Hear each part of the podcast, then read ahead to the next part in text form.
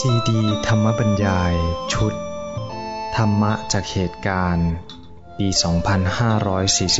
2544 โดยพระพรมคุณาพร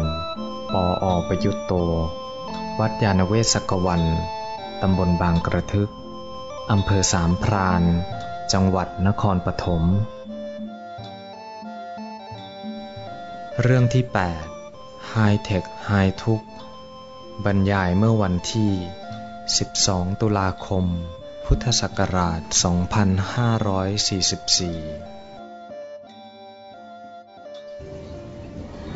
ขอเจริญพร อนุโมทนา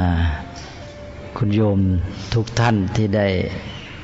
มาร่วมทำบุญวันนี้ วันนี้วันที่ 12 ตุลาคม ก็เป็นวันที่โยมคุณหญิงกระจ่างศรีรัตกนิษฐ์ ทำบุญประจำมาตลอดทุกปี โดยปรารบว่าเป็นวันคล้ายวันเกิด ปีนี้ก็เป็นปีครบเต็ม 87 และพร้อมกันนี้ โยมผู้ที่มีศรัทธาอุปถัมภ์วัดยาณเวศกวัน แล้วก็มีความใกล้ชิดกับโยมคุณหญิง พอดีก็มีระยะเวลา วันคล้ายวันเกิดใกล้เคียงกันก็มาทำบุญด้วยกัน คือคุณโยมสายสนิทภูกเวทความจริงของคุณโยมสายสนิทวันเกิดก็ตั้งแต่วันที่หนึ่งตุลาคม ผ่านมาแต่ว่าระยะเวลาใกล้กัน โยมก็มาทำบุญด้วยกันอยู่แล้วเสมอ ก็จัดเป็นโอกาสเหมาะที่จะได้มาทำบุญในคราวเดียวกันเลย นอกจากนี้ก็มีคุณโยมสุภาพิธิรวัตรซึ่งประจวบพอดีวันเกิดมาตรงกับโยมคุณหญิง วันที่ 12 ตุลาคม ก็ได้มาทำบุญพร้อมกัน แล้วก็ญาติมิตรทั้งหลายก็มาร่วมอนุโมทนา เท่ากับเป็นการอวยชัยให้พร วันเกิดนั่นก็เป็นวันที่ถือกันมาว่าเป็นวันดีวันสิริมงคล ชาวพุทธก็รู้ลึกลงไปอีก นอกจากถือว่าเป็นมงคล แล้วก็รู้ลงไปว่าที่จะเป็นมงคลก็เกิดจากกุศลนั่นเอง กุศลก็หมายความว่ามีความดี หมายความว่าได้ทำความดีทำความดีที่ว่านี่ก็คือความดีทางกาย ทางวาจาและทางใจ เรียกเป็นภาษาพระว่า มีกายกรรม วจีกรรม และมโนกรรมที่เป็นกุศลพอมีกุศลเกิดขึ้น เริ่มตั้งแต่ในใจ ใจมีศรัทธา มีคุณธรรม มีเมตตา มีความชื่นบานผ่องใสเป็นต้น มงคลก็เกิดขึ้นแล้ว เพราะนี่คือกุศลนั่นเอง พอเริ่มจากกุศลในใจ ก็แสดงออกมาทางวาจาทางกาย รวมทั้งบรรยากาศสิ่งแวดล้อมทั้งหมด ก็พลอยสดชื่นเบิกบาน เป็นมงคลไปหมดพอเป็นมงคลก็นำมาซึ่งความสุขและความเจริญญาติมิตรทั้งหลาย ลูกหลานก็มาร่วมทำบุญก็มีใจที่นอกจากยินดี ด้วยแล้วก็เท่ากับอวยชัยให้พรแก่ โยมเจ้าของวันเกิดอยู่ในใจ ธรรมดากับพุทธศาสนิกชน เมื่อโอชัยให้พร นอกจากว่าตั้งใจดีด้วยเมตตาธรรม ด้วยกตัญญูกตเวทิตาธรรมแล้ว ก็อ้างอิงคุณพระรัตนตรัยและบุญกุศลมาอชัยให้พร ก็ถือว่าทำให้เกิดมงคลอันอุดมคือมงคลที่สูงสุด แต่สำหรับชาวพุทธนั้นไม่ใช่เพียงว่า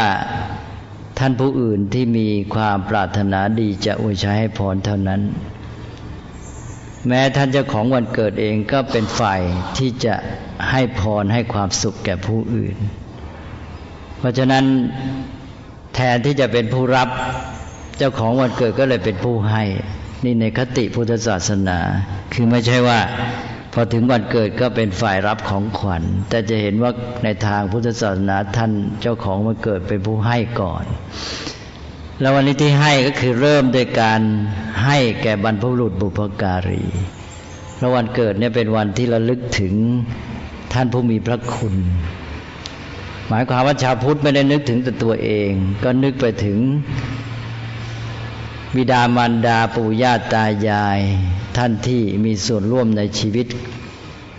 ของเราที่เกิดมา เหมือนกับว่า วันเกิดของแต่ละท่านก็เป็นวันเกิดของบิดามารดาด้วย เมื่อนึกถึงวันเกิดของตนก็จึงนึกถึงบิดามารดา เพราะฉะนั้นการทำบุญในวันนี้ก็จึงเริ่มต้นด้วยการอุทิศกุศลแก่บุพการี มีบิดามารดาเป็นต้น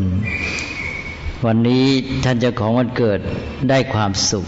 ก็ให้ความสุขนั้นแก่ท่านที่รักที่เคารพ เริ่มแต่บิดามารดาเป็นต้นไป นี่ก็คือคติที่เป็นการปฏิบัติตามหลักธรรมที่พระพุทธเจ้าทรงสอนไว้ รวมทั้งหมดที่ให้บุญให้กุศลให้อะไรต่าง ๆ ก็เรียกง่าย ๆ ว่าให้ความสุข เมื่อให้ความสุขแล้ว ผู้ให้ก็ประสบความสุขด้วย เริ่มตั้งแต่จิตใจที่ให้ความสุขแก่ผู้อื่นก็เป็นจิตใจที่ดีมีเมตตาธรรมเป็นต้น เป็นจิตใจที่สดชื่นเบิกบาน เอิบอิ่ม ก็เป็นความสุข ตามคติที่พระพุทธเจ้าตรัสว่าสุขัสธาตาเมธาวีสุขขังโสอธิคัชติ ผู้มีปัญญาให้ความสุขก็ได้ความสุข เพราะฉะนั้นชาวพุทธเราก็นิยมให้ความสุขแก่ผู้อื่น ซึ่งเป็นการปฏิบัติธรรมไปด้วย แล้วตนเองก็ได้อานิสงส์ก็คือความสุขยิ่งยิ่งขึ้นไป ในเรื่องความสุขนี้ ชาวพุทธย่อมทราบกันว่าถ้าแบ่งโดยประเภทแล้วก็มีมากมายหลายอย่าง วิธีจำแนกความสุขอย่างหนึ่งก็อย่างง่าย ๆ แบ่งเป็นสองอย่าง คือความสุขที่อาศัยกับความสุขที่เป็นไทยคำว่าสุขที่ความสุขที่อาศัยก็คือความสุขที่ขึ้นต่อ สิ่งภายนอกขึ้นต่อปัจจัยอื่น ๆ ที่ไม่ใช่ตัวเราเอง ส่วนความสุขที่เป็นไทยก็ตรงข้ามก็คือความสุขที่เป็นอิสระเป็นของตัวเราเอง เมื่อปฏิบัติธรรมตามหลักคำสอนของพระพุทธเจ้า ชาวพุทธก็จะเจริญก้าวหน้ามากขึ้น จากเบื้องต้นที่เราต้องมีความสุขแบบอาศัย พึ่งพาปัจจัยภายนอก ก็มีความสามารถที่จะมีความสุขเป็นภายในด้วยตนเองมากขึ้น เป็นไทยเป็นอิสระมากขึ้นตามลำดับ ความสุขที่พึ่งอาศัยนั้นก็จะเห็นได้ง่าย ๆ ก็คือเรื่องของวัตถุสิ่งที่เข้ามาทางตาหูจมูกลิ้นกาย สิ่งเหล่านี้เรียกว่าอามิตร เราอาศัยสิ่งสวยงามที่เรียกว่ารูป ได้เห็นด้วยตา ก็พอใจชอบใจ ถูกใจก็เป็นสุข ได้ฟังเสียงไพเราะ ก็มีความสุข ได้กลิ่นหอม สดชื่น ได้ลิ้มรสอร่อย หวานเป็นต้น ก็มีความสุข กายได้สัมผัสสิ่งที่นุ่มนวลเป็นต้นก็มีความสุข อันนี้คือความสุขเบื้องต้น แต่เราจะเห็นว่าเป็นความสุขที่ไม่ได้อยู่ในตัว ต้องอาศัยสิ่งภายนอก โดยเฉพาะวัตถุ ต่อมาเราก็จะมีความสุขที่พึ่งพาบุคคล เช่นมีบุคคลผู้เป็นที่รัก บุคคลที่มีความสัมพันธ์ที่ดี อยู่ใกล้ชิด ความสุขของเราก็เหมือนกับฝากไว้กับบุคคลเหล่านั้น เมื่อได้เห็นได้พบได้มีความสัมพันธ์ที่ดีก็มีความสุข ต่อมาความสุขนั้นก็จะประณีตขึ้นเป็นนามธรรม เมื่อกี้นี้จะเป็นรูปธรรม เริ่มแต่เป็นวัตถุแล้วมาเป็นบุคคล ต่อมาก็เป็นนามธรรม เป็นนามธรรมก็ที่เห็นชัดก็บุญกุศล บุญกุศลความดีต่างๆ ที่ทำตั้งแต่เรื่องของทานการให้การช่วยเหลือต่างๆ ทั้งทางโลกทางธรรมทั้งภายนอก แล้วก็ทางในทางพระศาสนา ไปช่วยเหลือใครทำให้เขามีความสุข เราก็ได้บุญได้กุศลจิตใจของเราก็สดชื่นเบิกบานก็มีความสุข นึกถึงเมื่อไรก็มีความสุข ทำบุญในพระศาสนาได้เกื้อหนุนพระสงฆ์ให้มีกำลังปฏิบัติศาสนกิจ ให้สามารถเล่าเรียนพระธรรมวินัยปฏิบัติธรรม และก็เผยแผ่พระศาสนาธรรมะแผ่ออกไปเป็นประโยชน์สุขแก่ประชาชน โยมนึกขึ้นมาเมื่อไหร่ว่าได้ทำบุญทำกุศลแก่พระศาสนาแล้ว จิตใจก็มีความเอิบอิ่มเบิกบานก็มีความสุข อันนี้ก็เป็นความสุขขึ้นไปตามลำดับ แต่ยังมีสุขที่สูงขึ้นไปอีกกว่านั้น ความสุขต่อจากนั้นก็คือความสุขที่เกิดจากปัญญา มีความรู้ความเข้าใจสิ่งต่าง ๆ คนเรานี่ปัญญารู้เข้าใจเมื่อไหร่ก็โล่ง มีความอึดอัด คิดไม่ตก อัดอั้นตันใจ พอคิดออก รู้คำความจริงของสิ่งต่าง ๆ แม้แต่ปัญหาที่ลึกซึ้งในทางจิตใจ ความเป็นไปในชีวิต ปัญหาชีวิตต่าง ๆ เกิดขึ้นมา ถ้าไม่มีปัญญาก็อึดอัด มีความทุกข์บีบคั้นใจ แต่ถ้ามีปัญญารู้เข้าใจรู้เท่าทันความจริงของโลกของชีวิตแล้ววางใจได้ ก็พ้นจากความทุกข์นั้นจิตใจก็เป็นสุขโปร่งเบาสบาย อันนี้ก็เรียกว่าเป็นสุขที่เกิดจากปัญญา พร้อมกันนั้นก็เป็นความสุขที่เกิดจากใจที่เป็นอิสระ ปัญญากับการที่จิตใจเป็นอิสระนี่มาด้วยกัน เพราะจิตจะเป็นอิสระได้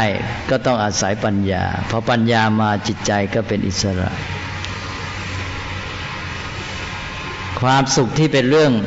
นามธรรมเนี่ยจะค่อยๆเป็นอิสระมากขึ้น คือเป็นไทยกับตัวเอง แต่ความสุขที่เป็นวัตถุนี่ ก็เป็นเรื่องที่มุ่งหมายกันในโลกนี้ ความเจริญในปัจจุบันก็จะไม่เน้นที่ความสุขทางวัตถุที่พึ่งพาอามิตรที่พระท่านเรียกว่าสามิสสุข เมื่อเป็นสุขที่พึ่งพาอาศัยนี่ก็ไม่เป็นของตัวเองไม่อยู่ภายใน ก็เลยต้องมีต้องหาเอามาเพิ่มอยู่เรื่อยไป แล้วมีปัญหาอย่างหนึ่งก็คือความสุขทางวัตถุนี้ พอมีมากเข้า ก็กลายเป็นว่าชักชินชา ก็ต้องเพิ่มเรียกว่าเพิ่มทั้งดีกรีและปริมาณ ก็เลยกลายเป็นว่าคนอยู่ในโลกนี้ก็วิ่งหาความสุขกัน เมื่อต้องเพิ่ม ก็ทำให้ต้องแสวงหามากขึ้น ก็เกิดการแย่งชิง คนหนึ่งได้สุขอีกคนหนึ่งก็ไม่ได้ คนหนึ่งก็อด หรือไม่งั้นก็คนหนึ่งก็ถูกแย่งไป กลายเป็นความทุกข์เป็นความเดือดร้อน เบียดเบียนกันก็เลยกลายเป็นว่าสังคมไม่เป็นสุข เมื่อสังคมไม่เป็นสุข แต่ละคนก็เลยพลอยไม่สุขจริงไปด้วยอันนี้ก็เลยกลายเป็นมีความหวาดระแวง ไม่เหมือนกับความสุขที่เป็นภายใน ที่เริ่มตั้งแต่ความดีบุญกุศลเป็นต้น ที่ติดตัวไปตลอดเวลา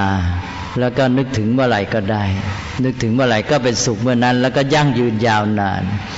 ความสุขทางวัตถุนี้ก็ต้องมีวัตถุนั้นอยู่ ถ้าไม่มีก็ไม่มีความสุขกลายเป็นว่ามีความทุกข์แต่ว่าความสุขที่เป็นนามธรรมเช่นบุญกุศลนี้ไม่ต้องมีอะไรอยู่อยู่แต่ใจของตัวเองก็มีความสุขแล้วแล้วก็สุขได้ทุกเวลา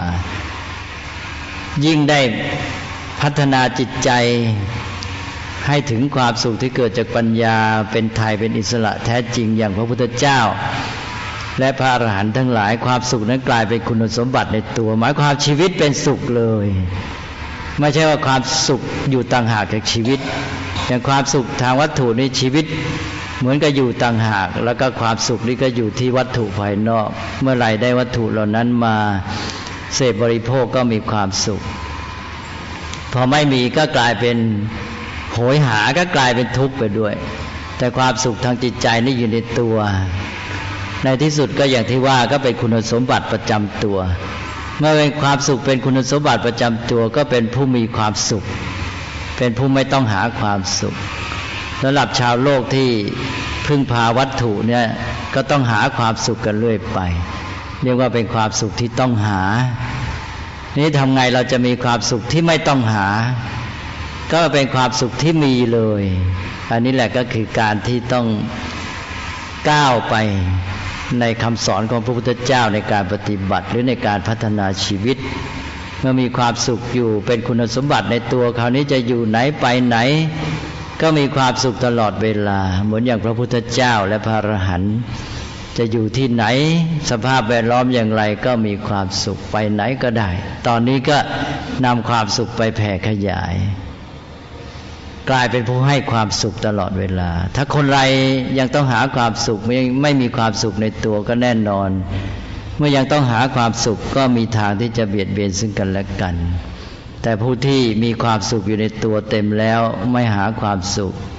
ก็มีแต่ว่า เพื่อแผ่ขยายความสุขออกไป เพราะฉะนั้นผู้ที่มีความสุขอย่างพระพุทธเจ้า เราก็เรียกว่าทำงานเพื่อโปรดสัตว์ เสด็จเดินทางจาริกไปก็เพื่อไปสั่งสอนเขานำความสุขไปให้แก่เขา อันนี้ก็เป็นหลักปฏิบัติที่มีอยู่ ซึ่ง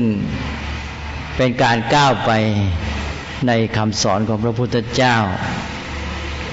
แต่โลกปัจจุบันเนี่ย บางทีเราก็ไม่ได้มาจำแนก ไม่ได้พิจารณาเรื่องความสุขก็เป็นอย่างไรไม่ได้คิดไม่ได้พิจารณา ก็ติดอยู่กับความสุขขั้นต้นขั้นที่หนึ่งก็คือความสุขที่พึ่งพาอาศัยวัตถุภายนอก บางทีหาวัตถุพึ่งพาวัตถุก็จนกระทั่งแม้แต่ความสุขขั้นที่สองคือความสุขในความสัมพันธ์ที่ดีระหว่างบุคคลเมตตากรุณา ก็พลอยหายไปหาหมดไปก็มี คนบางพวกเดี๋ยวนี้ปัจจุบันเนี่ยได้แต่วิ่งดิ้นรนหาความสุขจากวัตถุให้แก่ตนจนกระทั่งไม่คำนึงถึงผู้อื่นแม้แต่ใกล้ชิด เราจะเห็นว่าปัจจุบันเนี่ยมีข่าวบ่อยๆ แม้แต่ในครอบครัว พ่อแม่กับลูกก็ยังเบียดเบียนกันเลย แทนที่จะได้ความสุขจากกันและกันจากการอยู่ดีในระหว่างมนุษย์เนี่ยซึ่งเป็นความสุขที่ประณีตขึ้นไปอีกขั้น แม้จะยังเป็นความสุขแบบพึ่งพาก็เป็นความสุขที่มีคุณธรรม คือไม่มีมีไมตรีจิตมิตรภาพต่อกันเนี่ยเดี๋ยวนี้ก็ชักจะหมด เพราะว่าไปเน้นความสุขทางวัตถุ วิ่งหาให้กับตนเอง มันก็ไม่รู้จักพอ มันไม่รู้จักพอก็ต้องคิดถึงแต่ตัว นอกจากแย่งชิงคนอื่นแล้วก็คิดถึงแต่ตัวเองก็เลยไม่คำนึงถึงใคร พ่อแม่บางทีก็ลืมลูก ลูกก็ไม่เอาใจใส่พ่อแม่ ความสุขในครอบครัวก็ไม่มีฉะนั้นยิ่งคนเนี่ยมาติดอยู่ความสุขขั้นต้น ขั้นที่หนึ่งพึ่งพาวัตถุมากเท่าไหร่โลกนี้ก็จะยิ่งเดือดร้อนมากเท่านั้น เพราะแต่ละคนก็จะต้องหาเพื่อตนแย่งชิงเบียดเบียนซึ่งกันและกัน ไปไปมามามนุษย์ก็หลงละเริงมัวเมา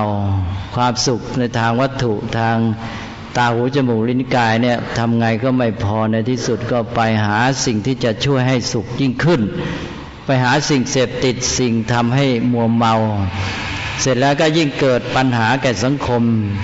ทำร้ายกันเบียดเบียนกันฆ่าฟันกัน ความทุกข์ความเดือดร้อนก็ยิ่งมาก เพราะมนุษย์ไม่รู้จักพัฒนาในความสุข ถ้าเรารู้จักใช้ปฏิบัติต่อความสุขให้เป็นโลกนี้ก็จะ ได้มีความสุขทุกระดับ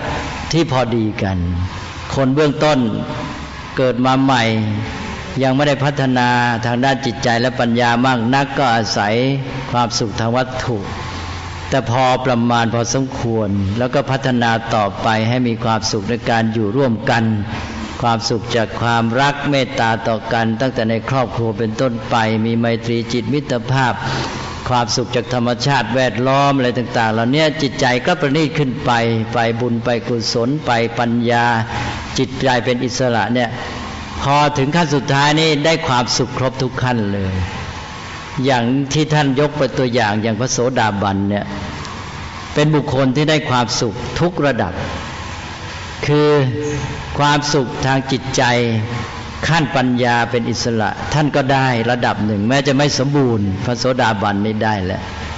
ท่านเรียกว่าเป็นผู้ได้สัมผัส ลิมรสพระนิพพานแหละเป็นปฐมทัศน์เห็นนิพพานเป็นเบื้องแรก ก็ได้ความสุขที่เป็นนี่สูงสุด เป็นโลกุตระเป็นความสุขที่เป็นไทยเพราะกันนั้นก็มีความสุขจากการอยู่ในธรรมชาติที่ มองเห็นความจริงของสิ่งทั้งหลายเข้าถึงธรรมชาติ พร้อมกันนั้นก็มีจิตใจที่ประกอบด้วยเมตตาเผื่อแผ่ปรารถนาดีต่อผู้อื่น อยู่ร่วมกับผู้อื่นยังมีความสุข อยู่ในสังคมที่มีความสุข พระโสดาบันนี้ถึงขั้นหมดมัจฉริยะ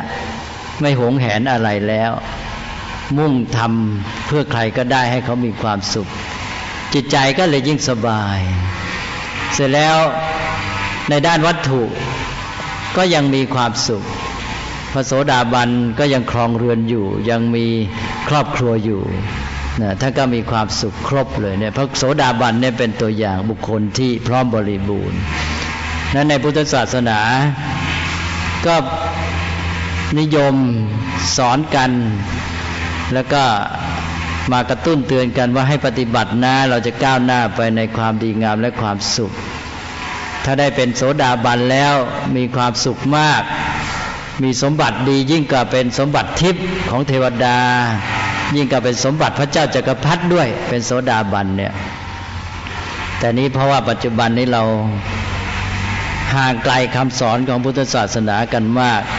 มีความสุขทางวัตถุนี่ เพิ่มพูนขึ้นมาจนกระทั่งคนเกิดความลุ่มหลง ความสุขทางวัตถุปัจจุบันนี้จะเห็นได้ชัดก็คือพวกเทคโนโลยี ปัจจุบันก็เอาเทคโนโลยีมาพัฒนาเจริญเพิ่มเพิ่มขึ้น มนุษย์ก็ยิ่งไปหวังฝากความหวังไว้กับความเจริญทางวัตถุหรือทางเทคโนโลยีนี้ว่าสิ่งเหล่านี้จะให้ความสุขแก่เรา ก็เลยเป็นลุ่มหลงมัวเมา พอเทคโนโลยีเจริญขึ้นมาตอนนี้เป็นขั้นไฮเทคแหละ ก็มีความสุขกันยกใหญ่ สุขไปสุขมาตอนนี้ไฮเทคชักจะเป็นไฮทุกข์แล้วถ้าจะเห็นได้ชัดเลย ประเทศอเมริกานี่ไฮเทคมากเป็นผู้นำแต่เวลานี้อย่างที่บอกเมื่อกี้อะไฮเทคกำลังเป็นไฮทุกข์นะเพราะว่าทุกข์มาก เคยเป็นประเทศที่สะดวกสบายพรั่งพร้อมทุกอย่าง เป็นสังเป็นสังคมเป็นอะไรเขาเรียกว่าสังคมกดปุ่ม ที่จริงเดี๋ยวนี้ไม่ต้องกดปุ่มแล้วเดินไปเป็นอัตโนมัตินะพอเดินไปประตูมันก็เปิดเองเป็นต้น อย่างเงี้ยเรียกว่ามนุษย์สบายเหลือเกิน แต่ว่าพอมีเหตุเกิดใช้เทคโนโลยีในทางที่ไม่ดีมาทำลายกันก็เลยเกิดทุกข์ตอนนี้ อยู่ด้วยความหวาดระแวงกลายเป็นว่าสังคมอเมริกาที่มีความสุขมากที่สุด ตอนนี้เป็นสังคมที่ทุกข์ที่สุด ญาติโยมหลายท่านที่เคยอยากไปอเมริกาตอนนี้ไม่อยากไปแล้วกลับกลัวได้ซ้ำเมื่อวานนี้ก็มีหลานมา ได้ทุนจะไปอเมริกา เลื่อนจะไปตัวเองถึงจะไปแม่บอกนอนไม่หลับ